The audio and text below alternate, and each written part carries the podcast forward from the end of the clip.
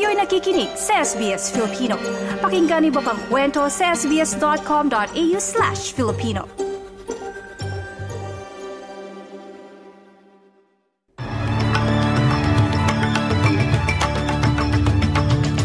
Sa ulo ng mga balita ngayong linggo, 28 ng Enero, taong 2024.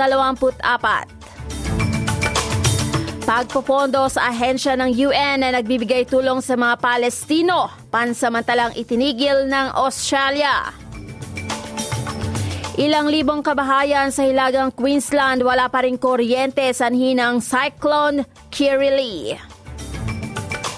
At Pinay tennis star Alex Eala panalo sa kanyang unang professional doubles title sa India.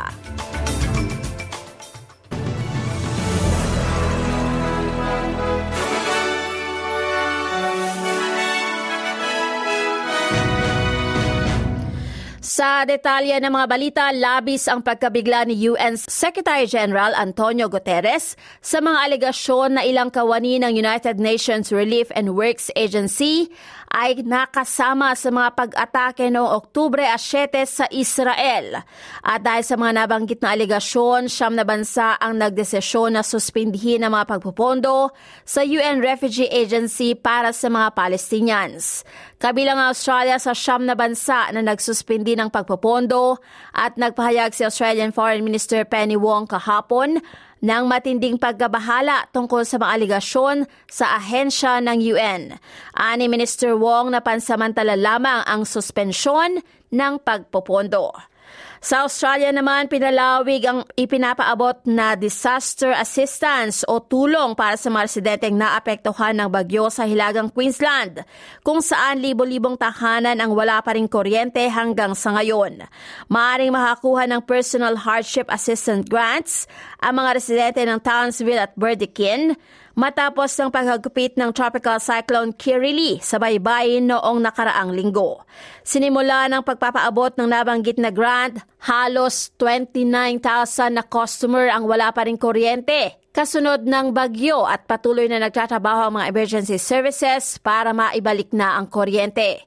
Inihayag kagabi ang tulong na maaaring ma-access sa mga individual ang hanggang $180 at hanggang $900 naman para sa mga pamilya na may 5 o higit pang miyembro. Ito ay sa pamamagitan ng Disaster Recovery Funding Arrangements na magkatuwang na pinondohan ng federal na gobyerno at ng Queensland. Hinihiling naman sa mga Australians na tawagan ng mga nakakatanda at kumustahin ng mga pamilya, kaibigan o kapitbahay habang patuloy ang matinding init ng summer ngayong linggo. Sa isang bagong kampanya para sa kaligtasan mula sa matinding init na inilabas ng Sweltering Cities, panawagan sa lahat ng tao sa Australia na i-check ang mga kaibigan, kamag-anak at iba pang tao na nasa panganib ng tumataas na temperatura ngayong natitirang panahon ng summer. Ang Sweltering Cities ay isang kawanggawa na nagtataguyod ng kalusugan. Nakikipagtulungan ito sa mga komunidad sa pinakamainit na mga suburb para sa pagtataguyod ng higit na matitirhan at sustinableng mga syudad. Do you feel concerned about the heat coming up this summer? About the heat waves that we are facing? Well, you're not alone. At Sweltering Cities, we are listening to community voices and using those stories to help inform our change.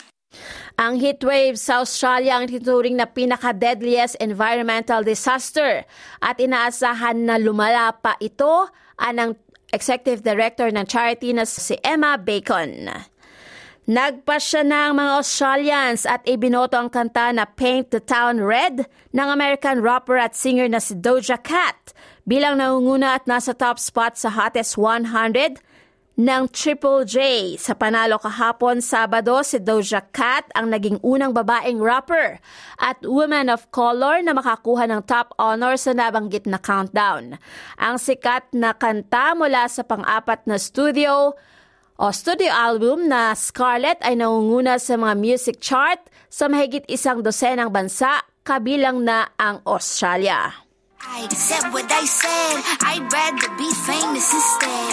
I let all that get to my head, I don't care, I paint the town red. Yan ang bahagi ng kanta na Paint the Town Red. Sa balita naman sa Pilipinas, panalo ang Pinoy tennis star na si Alex Eala at ang kanyang Latvian tennis partner na si Darja Semenis Taja sa women's doubles title ng W50 tournament sa Pune, India kahapon Sabado. Nanalo sina Eala at Semenis Taja kontra na Iqtha Baines ng Great Britain at Fanny Stolar ng Hungary sa score na 7-6, 6-3 sa finals.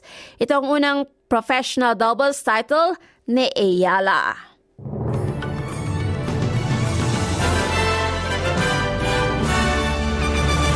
Sa ibang kaganapan sa sports, sa tennis, Arina Sabalenka panalo sa Australian Open at naging unang babae na manalo ng back-to-back title sa loob ng mahigit isang dekada sa malupit na panalo sa dalawang set 6-3, 6-2 kontra Queen Wen Sheng, tatlong beses na sinira ng world number 2 si Sheng nang hindi binibitawan ang sarili niyang serve buong gabi. Kasama na si Sabalenka sa hanay ng magagaling na sina Ash Barty, Serena Williams, Maria Sharapova at Lindsay Davenport bilang ikalimang babae ngayong siglo na mapasakamay ang Daphne Arkhurst Memorial Cup nang hindi natatalo sa isang set.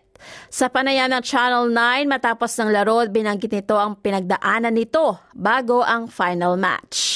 Yeah, I mean, I've been through not like up and downs, but there was like some tough moments for me losing the US Open final, and that loss actually motivated me so much to work even harder and to improve my game. So next time I play in the final, I'm more confident in my game and I have more belief in myself. Yan ang tinig ni Arina Sabalenka matapos manalo sa Australian Open. At sa lagay ng panahon ngayong linggo, sa Perth kadalas ay maaraw, aabot sa 28 degrees ang temperatura. Sa Adelaide maaraw din sa 28, para-pareho namang bahagyang maulap sa Melbourne sa 24, Hobart aabot ng 24 at Canberra 28 degrees.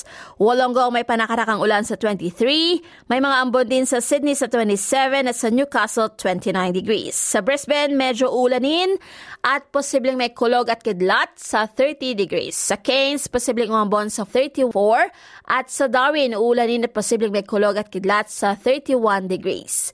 Yan ang pinakamainit na mga balita ngayong linggo ng umaga. Ana rin Vilata para sa SBS Filipino. Para sa iba pang mga balita at kwento, bisitahin ang sbs.com.au/Filipino.